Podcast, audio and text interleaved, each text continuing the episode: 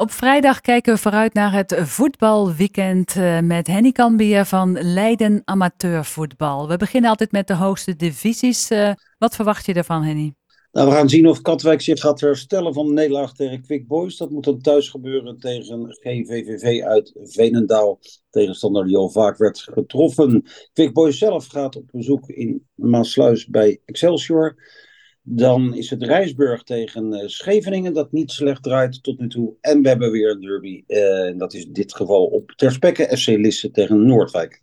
En dan in de derde divisie, daar uh, speelt Rijnvals een thuiswedstrijd tegen Hercules. Die wedstrijd werd nog nooit gespeeld. Hercules, van oudsher een zondagclub, en die stapte dus over naar de zaterdag. althans, dat heeft met de indeling te maken. Een wedstrijd in de subtop. En in Beverwijk is het Dem als gastheer tegen VVSB. Dan nog de vierde divisie. ARC speelt thuis tegen het Amsterdamse Jos Watergraafsmeer. Terlede ontmoet AFC 34, vorige week uh, geklopt door ARC. En in die competitie uh, spelen SEC en Alves Boys niet voor zover ik weet. Of is het... Ja, nee, dat klopt. Die wedstrijden zijn uh, verschoven.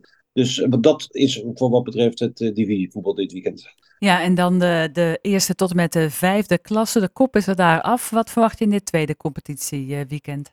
Nou, dat LFC thuis de punten gaat houden, dat zou lekker zijn om in ieder geval een aardige start te hebben. Dat moet dan gebeuren tegen uh, Honselersdijk, dat al jaren in de eerste klasse speelt. Uh, Valken 68 speelt thuis tegen Die Hagen. En op de tweede speeldag uh, is er een stilstand voor Voorschoten. 13 clubs in deze afdeling en Voorschoten 97 kan dus wat anders gaan doen zaterdag. In de tweede klasse uh, twee derbies. RCL in Leidendorp tegen EMM 21. Beide ploegen starten met een nederlaag.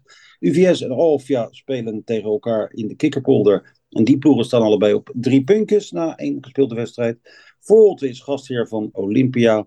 En Kagia speelt in Lissabroek een thuiswedstrijd tegen SCW. Dan in de derde klasse. Uh, ja, we hoeven natuurlijk niet alles op te noemen. Maar Luchtdunum speelt een thuiswedstrijd. De eerste van het seizoen thuis tegen Altior.